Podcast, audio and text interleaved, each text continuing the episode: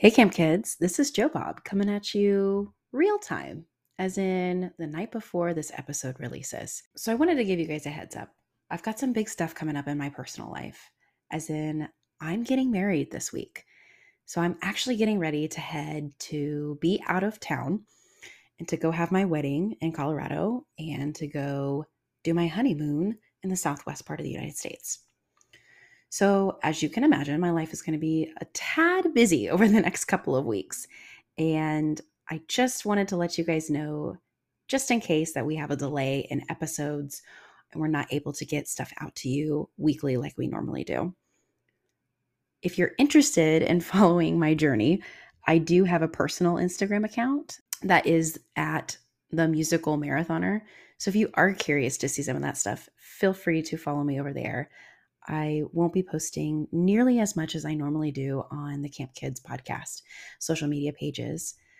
And it's also a very interesting time for me as well because, as many of you are gearing up to go back to camp after Memorial Day, I am not going directly back to camp.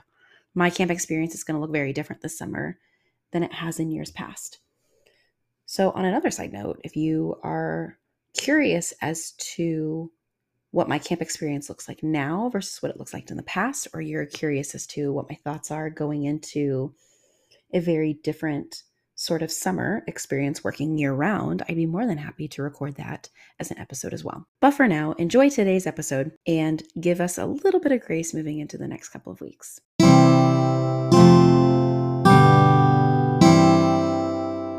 Hey, Camp Kids, welcome back to the Camp Kids podcast. I'm your host, Joe Bob, and I'm on a mission to bring together a community of camp people from all around the world. Whether you are currently in your camp career or it's been a while since you've been at camp, when you're with us, you're at home. In this week's episode, we meet Beth, who is a camp professional who has worked deeply with the Girl Scouts and the YMCA. Beth talks about her experience growing up in California, attending Girl Scout camps, and falling in love with the waterfront. She shares that when she turned 18, she was ready to finally work for camp, but her home camp was already fully staffed and she had to look for the camp experience elsewhere. It was fate that she found Camp Cory in upstate New York and it would change her life forever. She shares with us that this is a magical place where she met her husband and found herself becoming a camp professional. So, without further ado, let's hear it from Beth. My name is Beth Clemson, and I am currently in Medford, New Jersey, but I grew up in Long Beach, California, and we've moved around a couple of times since then. So, all over the place, really.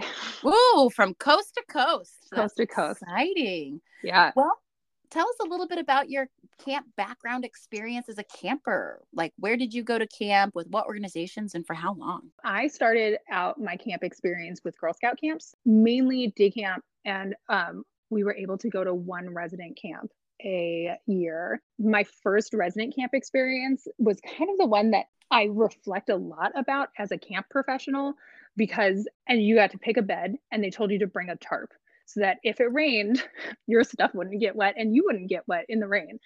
And I was in the fourth grade. Oh my goodness. uh, and then there was like a cinder block bathhouse.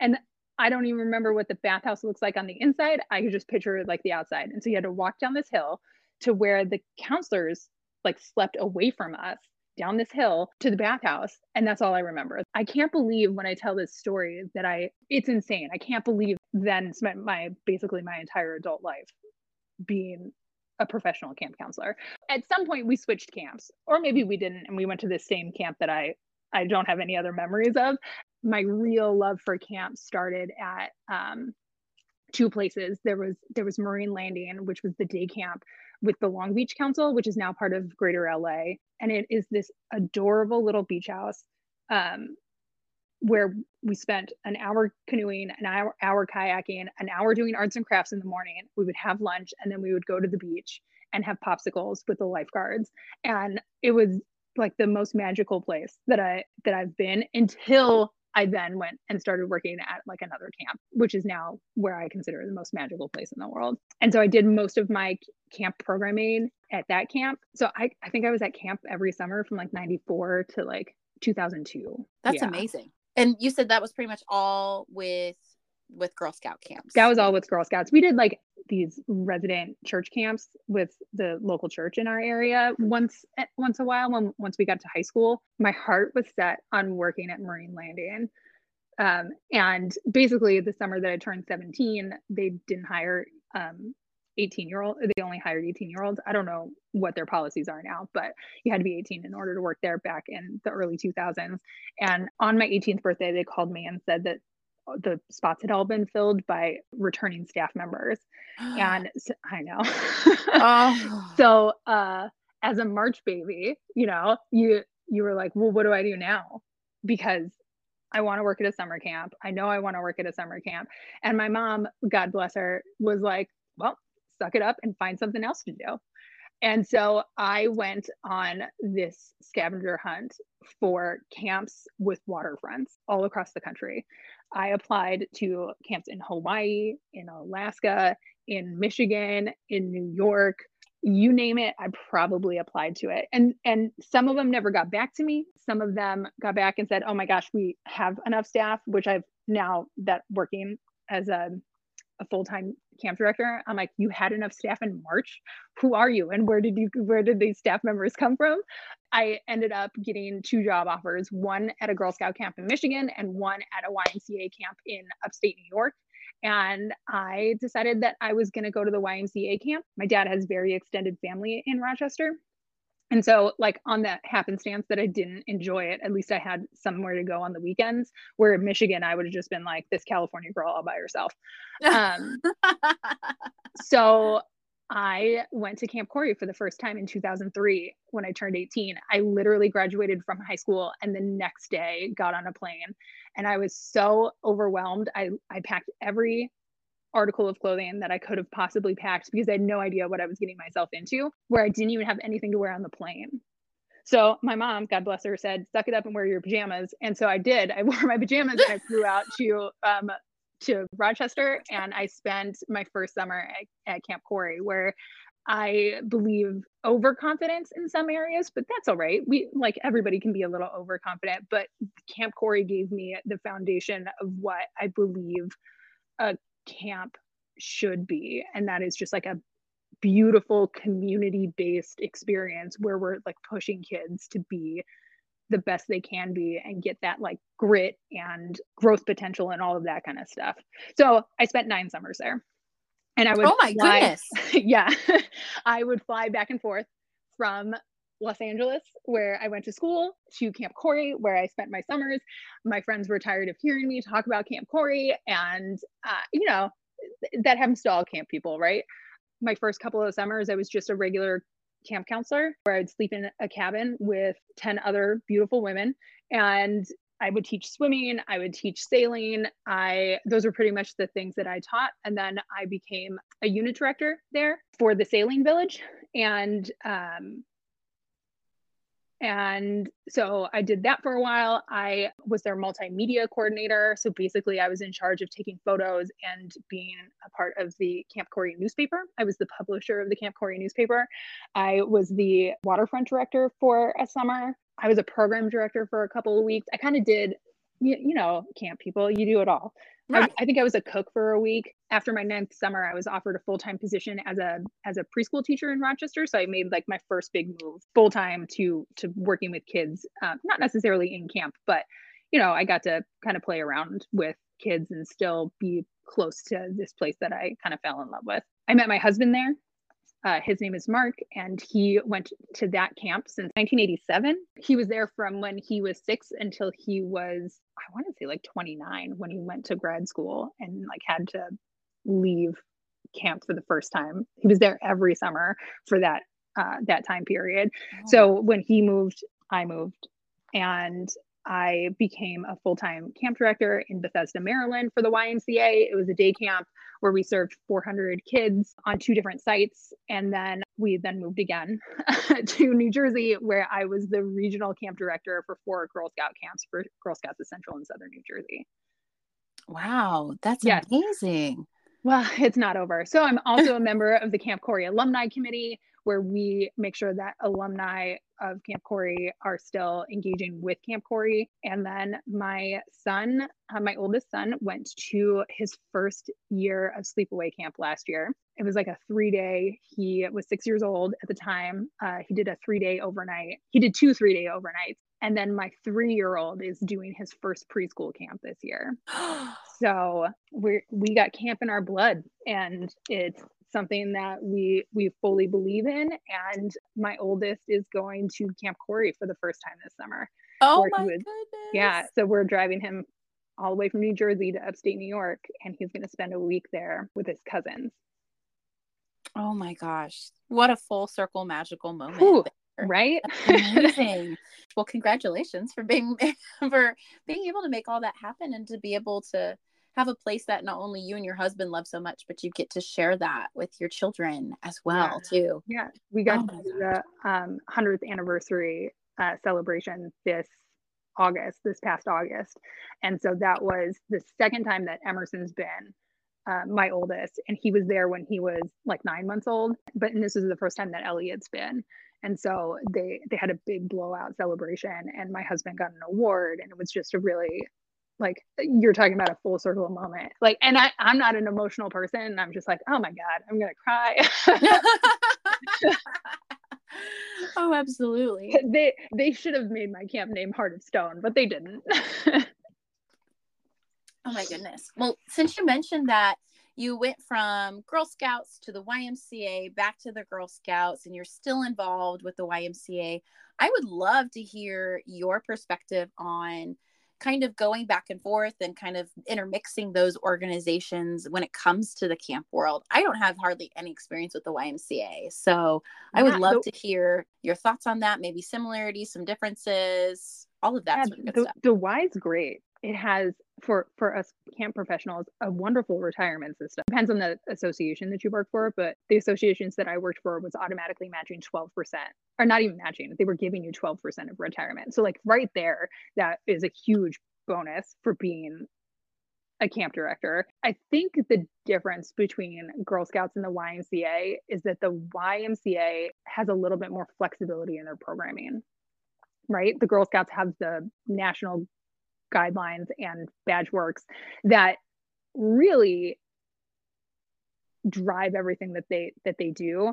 And the the Y's not encumbered by any of that. So i was fortunate enough to work with some program directors and my husband included who are probably the most creative people i've ever met and coming up with these these epic evening programs that were really the star of the week. So yes, we were pushing kids to be better and learn more and and and get out of their comfort zones in both the Girl Scouts and the the Y.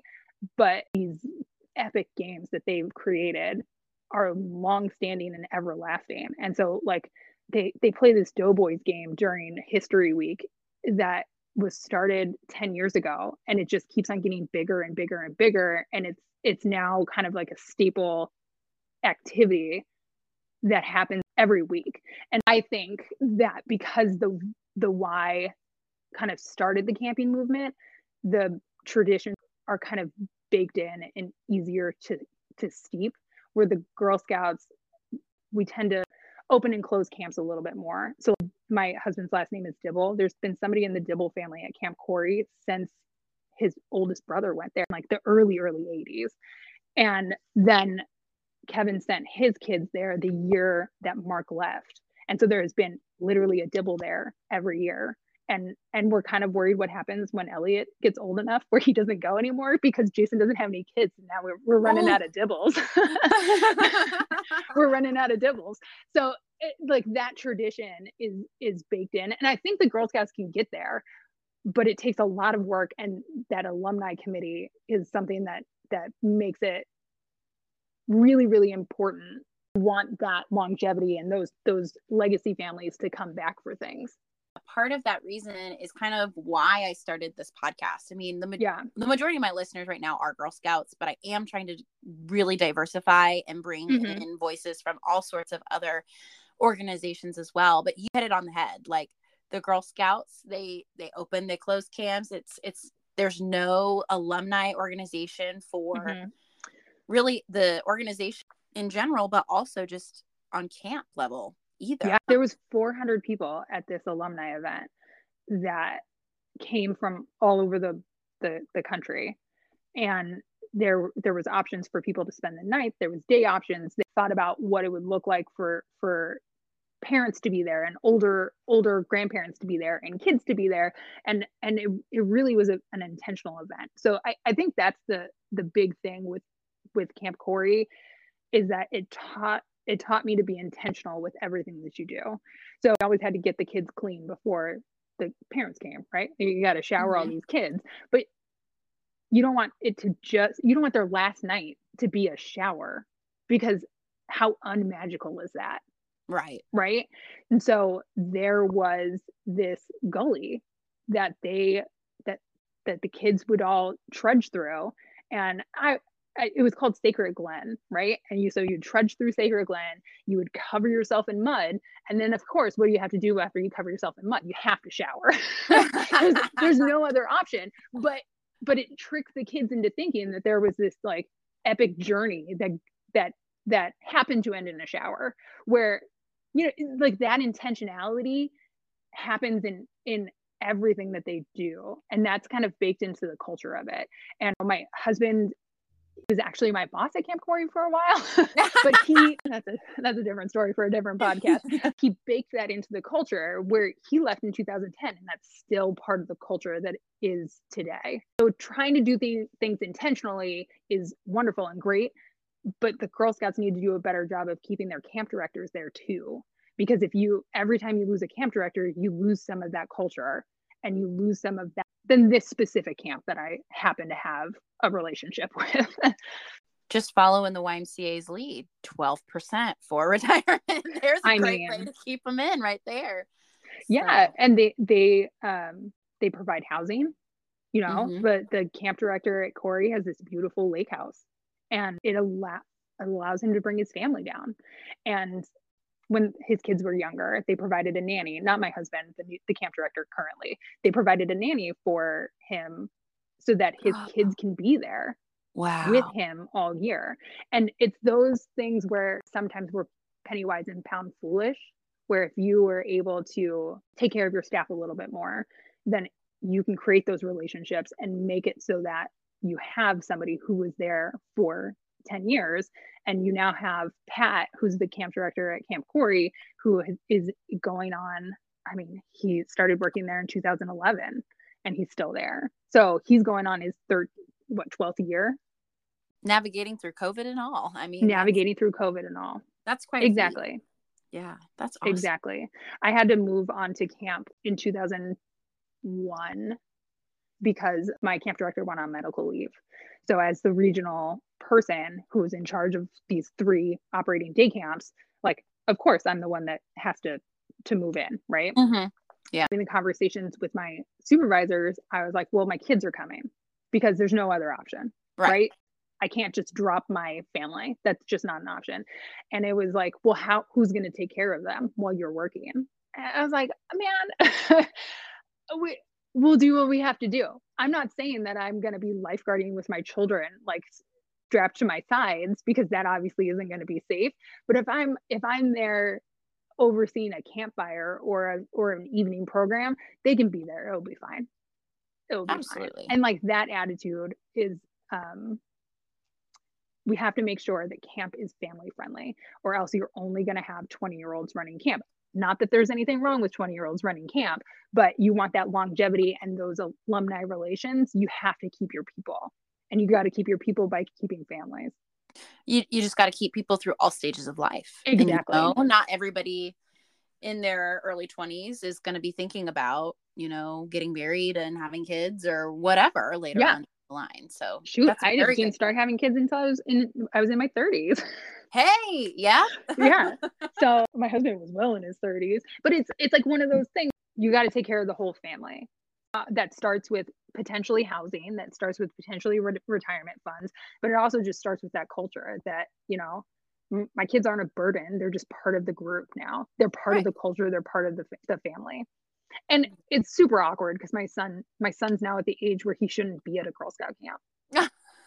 You know oh I, I get it I get right. it. I believe in in the power of a girl only environment or or as close to girl only as you're going to get nowadays.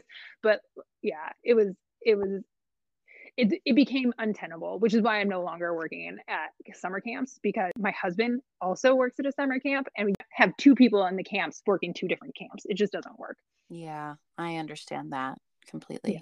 Well, what camp does your husband work for? He works for the YMCA of the Pines, which is in Medford. Okay. Is a three camp on one property kind of situation. They do a 400 person day camp 400 to 500 and it might be bigger than that i don't really know but that's the camp that my kids go to um, pretty much all summer and then they have um, ymca camp Ockanickon for boys which is their boy resident camp and then they have ymca camp Way for girls which is the the, the girls summer camp. And then during the off season they actually serve more people during the off season in their their camp and conference center. Like this weekend we're going to go to the to breakfast with the bunny and meet the easter bunny and have like a really nice camp breakfast this morning on sunday morning. Nice. oh that's wonderful. Yeah. Oh that sounds like so much fun. And- yeah memorial day family camps they're doing a, a guy and me weekend that my husband and my oldest will go to and then they do a, a gal and me weekend where where i will take probably the youngest one and do that and then we're just going to flip flop because it'll be fun. Yeah. And like a, a little bit of one-on-one time with us. It's all very family centric there and he kind of brought that back from from cory too. That's wonderful. Oh um, that's so cool to learn that you guys are a happy camp family. I mean that's happy camp family. We're there all the time. That's awesome. Oh, yeah. very good. Would love to know yeah. the story behind your camp name and specifically if you used your camp name at all of your different locations that you worked at too. So I did not use my camp name at all different locations. When I was a camp aide or a program aide, as we called them, um, I was Teddy Bear. I don't know. You like pick a camp name when you're 12, and I was super nerdy, and it was just, you know, like, oh, I have this teddy bear that I'm going to carry around with me at camp. So I'm going to be called Teddy Bear. And then you become you know, an 18 year old staff member, you're like, what was I thinking? Calling myself teddy bear. But it just kind of stuck, you know? And the pianist at my parents' church, they still ask my parents how teddy bear is. And so it's like a thing where I, you know, I picked something when I was 12 and now I'm 38 and people are still calling me me teddy bear. It's great. You interviewed Amanda. Amanda's camp yeah. doesn't use camp names, right? So Correct. I was Beth up there and then and then the other two camps did use camp names and i kind of just avoided it because i knew i didn't want to be teddy bear but like i felt weird as a 35 year old picking a name so i just avoided it until there was like a point where somebody was like it's time. You have to do it or we will. And i was like okay. So i became skipper um, and I picked that because I felt like I was a captain, right? So I'm a skipper of the ship, but I also love water and everything with waters and boats. And I taught sailing when I was at Camp Cory, and I got to drive their party boat a lot. And I became licensed to drive a commercial boat while I was there. And so it was like, this is fitting. This is fitting. It kind of stuck, but not really because half our camps use it and half our camps don't. And and at times I was just like, just call me Beth. It's fine. Appreciate it. So my camp name is Joe Bob, and that was a given name to me. Oh, so and, you understand that that somebody oh, you're going to pick it, yeah. But even now, like as an adult, I'm like, there is no persona outside of Joe Bob, and I've worked for some different councils here and there. I'm working with a new council here in Kansas City, Missouri, and on the Kansas side, and they have camp names, but they don't like always go by the camp names. So like, yeah. I'm trying to meet all these people and they're sometimes using camp names and they're sometimes using real names and i'm like okay i'm trying to remember one name per person please. yeah i find camp names as like the the the my official title was camp business manager which was an, a terrible title i don't know why they ever would have called it that but as like the person who oversaw the camp directors I was in charge of making sure payroll was was right. Caitlin would call me, whose camp name is Arwen, and be like, "Hey, Madam Blueberry like went to went to the hospital yesterday because she like broke her foot on a stair and you're like uh-huh. well can we get a real name because i don't think our insurance is going to cover madam blueberry for workers comp you get the the payroll people being like hey we need to talk to nicole about these things and i was like well who's nicole because I don't know Nicole. I know her as Punzi. It becomes really awkward on like an administrative level when you only t- talk about these people in terms of their camp names. I get the magic of it as a camper that it was they would do this song at the end of each session. And I don't remember the song, I just remember the feeling of the song, right? Where you're sitting around this giant campfire and all the staff members would come out and and somehow announce what their name is. And of course, you can't remember these 35 staff members' names because they're doing it all in kind of a succession. You're like, oh, wow, this is like the coolest thing that you finally get to know what their real name is. It was just magical, right? On the administrative side, it was, it's such a headache. And these parents are emailing you. So they're like, oh, I emailed Beth today. And you're like, well, you're not supposed to tell them. That ruins the magic. Yeah.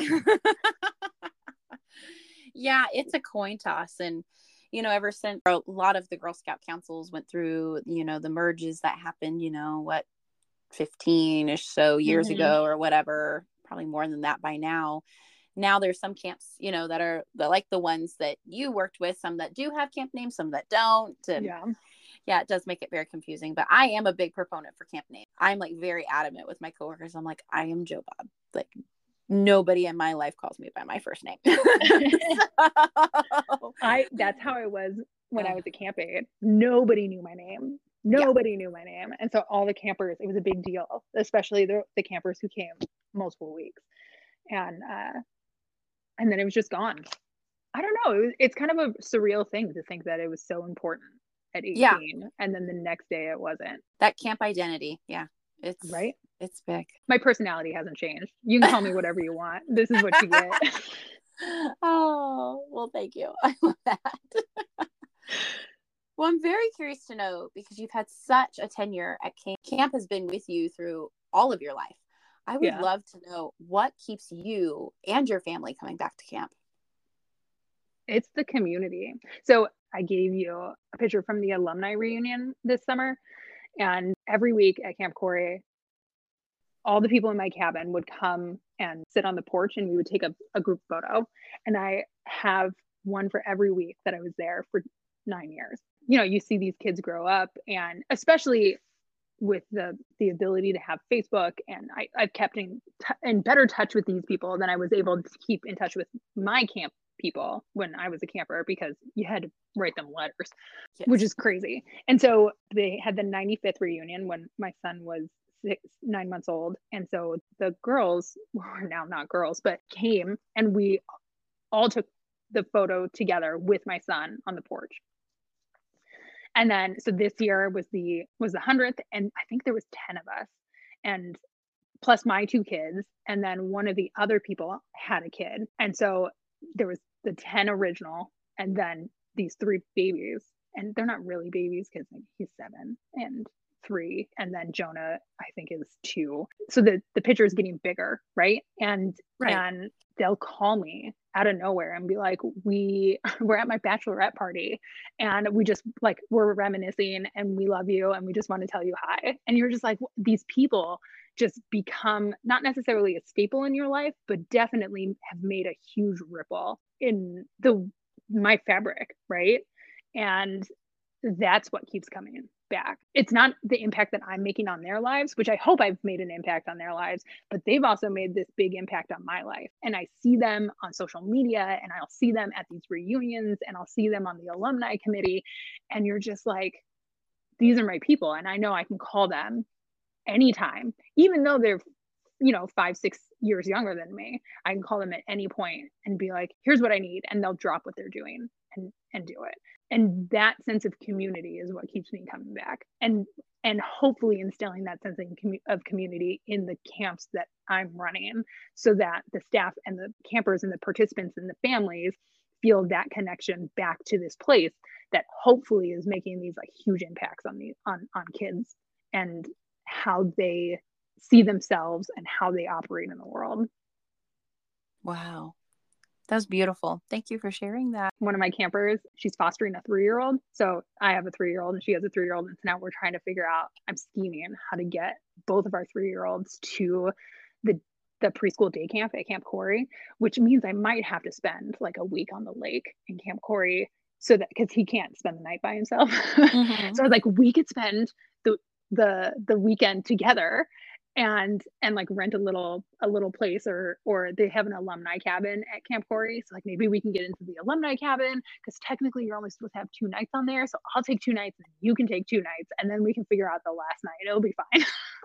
so we're like scheming of how to get our kids together because like that's now the phase of life that we're in is that we both have three year olds and i don't know it's just exciting to be like celebrating my friend michelle who who is fostering this kid and hopefully will adopt them and how do we keep ourselves connected with these people that you just are super excited that good things are happening for them. I hope it works out. It's like, oh, oh no, got to go spend a week out at the place uh, that I love shoot. with people I love. like, have you ever been to the Finger Lakes in upstate New York? I have not. Oh, no. Oh man, there's wineries and they're Mennonite markets that you can go to, and then obviously there's this giant lake that you can swim in. And I just have to figure out how to be scarce enough where my oldest doesn't see me, so that he can have that like real overnight experience. You know what I'm saying? Right. I and I totally get that. Yeah. I'm sure that you'll find a way to do it and everybody will be happy and get the experience that they yeah. want. And it's That'll over be- 4th of July. It's going to be great. Oh, yeah. Awesome. That'll be so yeah. much fun. So much fun. Well, you were talking about the community of people, and I'm wanting to know who were some people from camp that inspired you to kind of go into the camp profession and for to do all of these sorts of camps and what did they do to do that my parents were both very much like you're going to do camp and because we were girl scouts we did girl scout camps and my brothers got to do boy scout camps but boy scout camps are run weird where you got to take your own adults so my dad went to boy scout camps with with my brothers which i always thought was like bizarre and bonkers and I don't want to go to camp with my parents. Not that I don't love my parents. I want to go to camp by myself. And so they were very much always pushing us to like which which camp do you want to go to? We we didn't go to a lot of them because there's four kids in my family and camp's expensive. Um, but it was like you get to go to one week at day camp and one week of resident camp and anything else outside of that like you'll need to figure out how to pay for. It wasn't really an option. It was like, this is what's happening. I kind of love that. Like all these people ask why I sent my kid to resident camp while he was six. And I was like, well, because it's not an option for us. we we live and breathe camp, right? Yeah, he probably would rather stay in his bed at home until he gets comfortable with going to camp but you got to get these kids out of their comfort zone so my parents didn't give an option would i have gone back to that summer camp in the woods probably not we i don't think we went back to that summer camp the next year i think we went to a different summer camp but it was still girl scouts and we did biking and it rained the, the entire time Oh. That was, yeah. but it was just like, okay, so you had like a weird experience. Let's try a different thing. And and so like I think that that was a big part of it especially my mom was just like she was a she's a bootstraps kind of lady where it's like you got to just pull yourself up and and you're still going to experience things and we don't quit. And so um i like that idea. When i talk to parents i'm just like your kid will be fine. Your kid will be fine at camp. And if they're not we'll call you. And guess what I'll just give you a refund if it turns out that they like hate it and they scream throughout the night and, and on the first night. But yeah. I'm really gonna try to get your kid to stay throughout the, the entire week.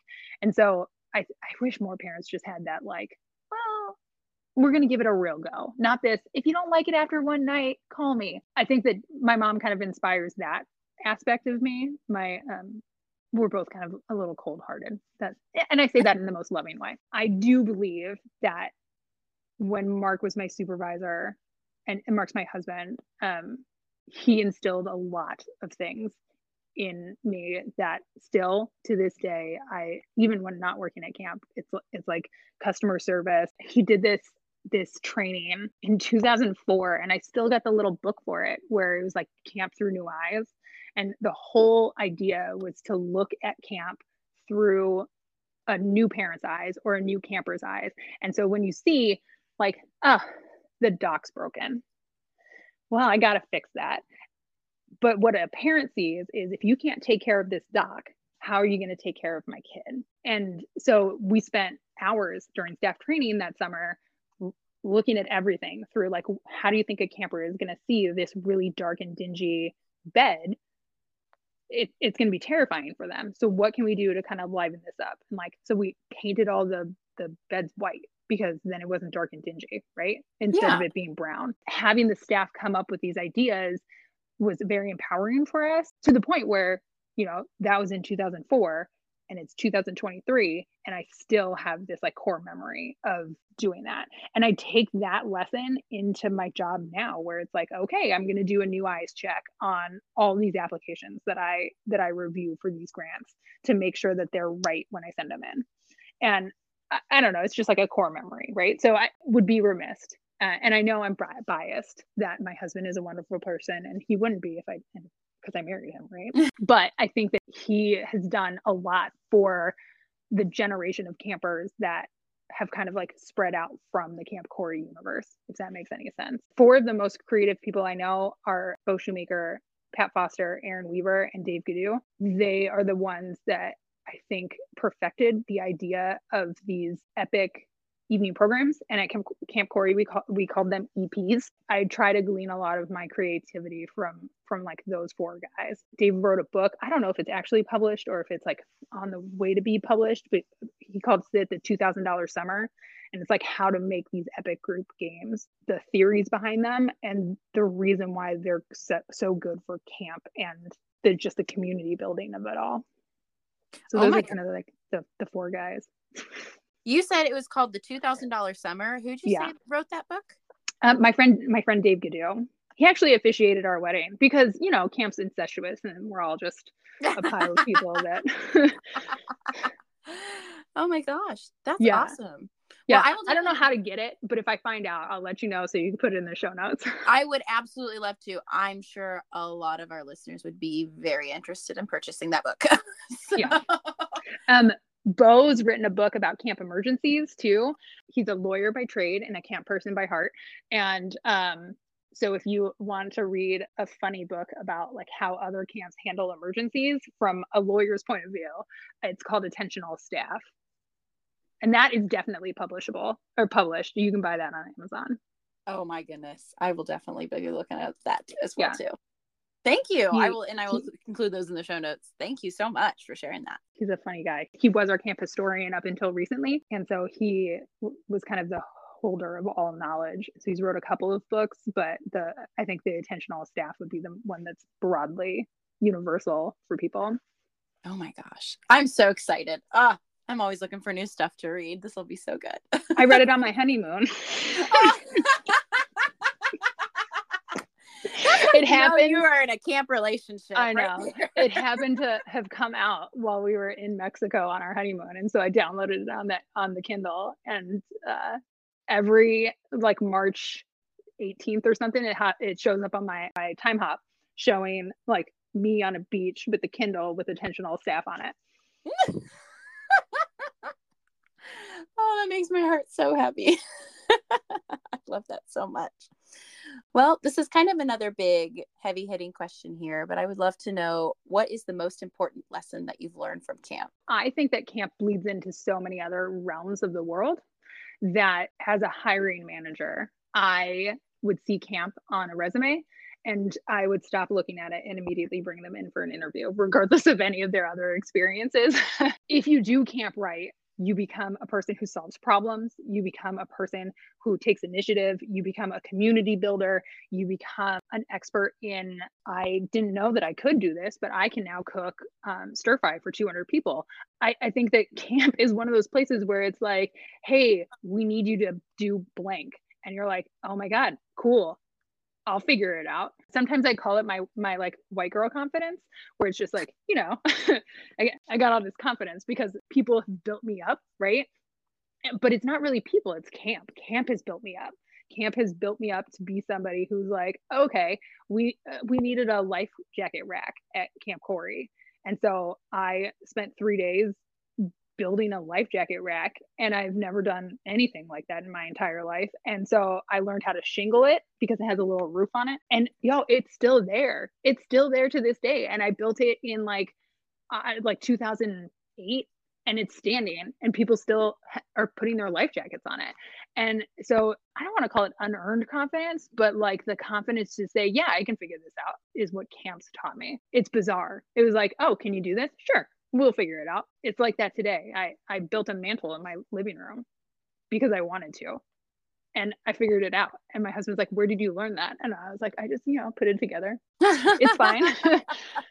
I figured it out. This is something that I'm really passionate about too. I think we need to teach our, our camp staff how to write their resume so that it doesn't look like they just played in the woods all summer, right? They were executives of their cabins. They were people who can handle time management, right? Like you have to have handle time management. You have to be able to prioritize and multitask. Like all these things that that businesses are looking for, camp is teaching you how to do. We just need to do better in telling in helping kids write it the right way. Oh my gosh, absolutely. Do you have any tips for us on like how camp people can write these experiences on their resumes that might even work in like the corporate world or any other places? The the ACA actually has a couple of really good articles on on this job readiness thing because I think that we are running into a, a point where we are running out of junior and senior college kids to come kids people to come and work at our summer camps because everybody needs an internship yeah. and i'm not trying to badmouth internships but like there's ways for for camp communities to make sure that we're retaining these staff members by offering them internships so you have a journalism student great let's put them on the blog or parent newsletters or the, the the newspaper or a photography program and and give them a really fancy title right? That's not going to cost you anything in order to keep them. And sh- shoot, call it an internship. Like, why do what what do I care that I'm calling it an inter- internship? I'm keeping somebody who's good, who wants to be there, but needs this like for whatever reason we've decided is a fundamental experience where they're going to get a lot more at summer camp than they might get, you know, writing copy for a like a small tiny advertising things or getting coffee for people at the advertising place. Yeah. I think the biggest thing that they are missing out on is potentially like networking, but that's why you need to build up your alumni association so that you have those networking opportunities for them outside of the like three months that they're working at summer camp. Wow, that is brilliant. I went into education, so anytime anybody saw that I worked with kids on a resume, yeah. that was good enough, you know, for the, yeah, yeah, the world that I was going into. But I've never looked at it as the in the perspective of somebody trying to experience something else. So I'm really glad yeah. you brought that up. I mean, you need a nurse, right? Do you have somebody who's going to school for nursing that maybe you can make an assistant nurse because they're not mm-hmm. technically ready to be a full fledged nurse? Yeah. Great. That, Love it. I, Let's bring them on. Do you have somebody in culinary school? Can we can we call them like a sous chef and call it a day instead instead of a kitchen aide, which is like already branded to be an appliance. I've never you, thought of that before, but so many camps use it. Yeah. And so what can you do to to retain these people that are wonderful, beautiful, die hard camp fans that are that we're gonna lose to the like internship. Number one, start using buzzwords like, great, I'm multitasking, right? I'm mm-hmm. prioritizing, mm-hmm. I can expedite emergency. You can get all these fancy fancy words, right? From um, from Google that what are the buzzwords that people want to hear for your specific desired role? Those are the words that you're going to put in. So every time that you you apply for a job you should be looking at the job description and say great they want somebody who has budgeted something. Okay well at camp i was able to take 30 kids on an overnight trip where i had to plan a meal which is budgeting, the logistics of getting 30 kids onto seven boats and sailing down the lake to then like beach at some random dude's house to walk across to go to the bluff like that's that takes a lot of coordination so let's talk about the fact that you're an event planner you just have to find out what you're looking for and what they're looking for and translate the skills that you've learned at camp into those things if that yeah. makes any sense Absolutely. Absolutely. And there's no reason why you can't. And just takes a little bit of research and you should be able to I mean, really market- reading the job description anyways, right? exactly. When I think about my camp experience, never did I think that I would blank. Um, so this one was actually the, the one that I was like, hopefully she doesn't ask me this question. Oh well, I'll ask a different one then if you like. Um, no, only because it, I I've done everything. I I've driven a bus. I became commercially licensed to drive a boat. I I always joke that I'm going to write a book that says you didn't train me for this. a story of a camp counselor because you can't train everybody for all the crazy things that are going to happen. Well, so never did I ever think I would move cross country, right? And I and I met this these people that just became fundamental to who I am and I needed to spend my life with at least one of them. never did I think when I was 18 flying to New York for the first time that I would be like, okay, I'm going to move out of Southern California and go live in Rochester, New York, where it snows in October. Oof. Yeah. And now I'm in New Jersey and everybody makes fun of me for being in New Jersey. No offense to your New Jersey crowd that's listening. Um, well, I've gotten a little bit now here because of Amanda. So they're, yeah. they're definitely out there for sure. yeah, yeah, yeah. Yeah, I never thought that I would move. I guess when you're like picking a camp when you're 18 to be a staff member in, you I never thought it would become a really big, big part of my life. Oh, I'm so glad you answered that though. That was awesome. Thank you as I am a musician, I would love to know what your favorite camp song is. Do you know Let Me See Your Funky Chicken? Oh, yes. That's a, such a good one. That's a good one. I love that one. And I love Linger. I think that one's really pretty. And uh, when my son was born, we were trying to decide what his like nightly lullaby was going to be, and that was definitely like in the running. It didn't end up being that, but it ended up being a different song. So "Linger" is one, and um, there's this song that some Australians brought to Camp Cory called Head and Shoulders, which isn't like the normal lots of body movements and it gets it gets real crazy at the end. It's fun. Okay, that's awesome. I'll have to look that one up. What is your favorite camp tradition? like I said, Camp Cory has this sailing village that's named after a gentleman named Mike Migran. And so they call it Migran Village. And on the last night of camp at the closing campfire, the village head stands up and talks about like the momentous occasion of this, how much this week is hopefully going to, you know, sit with these kids. And these are all teenagers, they're um, 12 to 15 in this particular village how many kids have spent their last night at Camp Cory around this campfire looking at this lake and really kind of impressing upon them that they're like part part of something bigger. The village head will pick up a pebble and uh, instruct everybody to do it, and then all the kids are supposed to push it in their hands and just press their favorite moment into that pebble, and then they walk out to the Wye-Dock where all the the sailboats are like in the lake on the moors and the sun is setting and, and, like you hear the the wind and the and the waves and all of that. And we all stand there and kind of simultaneously you know push all of our memories into these rocks. And then you hear people dropping them into the lake. And so you hear all this like plink plink plink plink plink plink plink, plink. and it's just beautiful right? And then um and then we sing taps um, out on the lake. And it's the only time where we don't you do the circle it's because it, it's a Wye-Dock so mm-hmm. yeah you can't circle on a Wye-Dock yeah so they sing we sing taps and then they go to they go to bed. Oh that's beautiful. I haven't heard of that before so i'm really glad that you shared that with us. Yeah so in theory you know there's 80 there's like 20 to 50 kids in this village every week um plus staff members and they've been doing this for god knows how long like all those rocks are just sitting there at the edge of the Wye-Dock and it just becomes part of the nature. You're leaving that memory behind and it's i don't know it's really pretty thank you for sharing that i'm wanting to continue to diversify this podcast and pull in as many camp people and camp kids as i possibly can so who should i interview next for the podcast so i think you should interview aaron peretti he is the co-chair of the camp cory alumni committee and he is also the co or the author of today's innovator he worked in the insurance industry so he he went to camp cory as a I don't know if he went there as a kid or just a staff member. And our time actually didn't overlap. I know him through all of this stuff. He is now on like the camp, how to make sure that your camp is like staying at the forefront of the camping industry. And so I think he'd be really cool to interview. Awesome. You okay. should not ask him about camp names because that's not a thing oh, for, for oh. him. okay. Okay. Yeah. He doesn't have a camp name.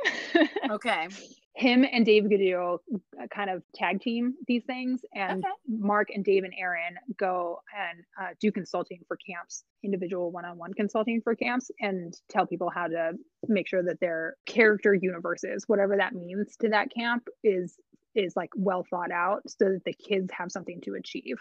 Um, and and so whether it's a bead system or a badge system or whatever it's it's like helping helping them create whatever that culture is yeah. and they, they do all of that. Awesome. I will definitely be in contact. If people have questions for you or want to contact you what's the best way they can get a hold of you? Probably email. It's bethclemson at gmail.com i am a lover of all things camp, so I'd be more than happy to to chat with people. I mean, I have an Instagram, but it's personal and and it's not it, not not that I'm not going to share it, but it's personal in the sense that like if you like children and you like to see my children specifically, then you can follow me on Instagram. but it, it's not like a professional Instagram whatsoever. The Beth Clemson, if anybody's interested. But yeah, it's just my family that I post in order to keep in contact with my family and my camp people that was all the questions that I have for you. Did you have any other final questions, comments, or thoughts that you wanted to share while you're on the Camp Kids podcast? Camp can be overwhelming a lot of the time, especially when you're like in the thick of the summer. And just remember to step back and and remember it because you don't know when the last time you're going to be at camp is. And I don't know, it hits it's going to hit different this summer. This is going to be my first summer without camp in a long time. And and I know that my kids are going to be at camp, but it's not like my camp experience. So, I got a sticker uh, from my husband's day camp director actually has an Etsy shop and um, very cute camp related stickers. She has one that says you can take the the kid out of camp, but you can't take the camp out of the kid. and so I I it's on my water bottle, right?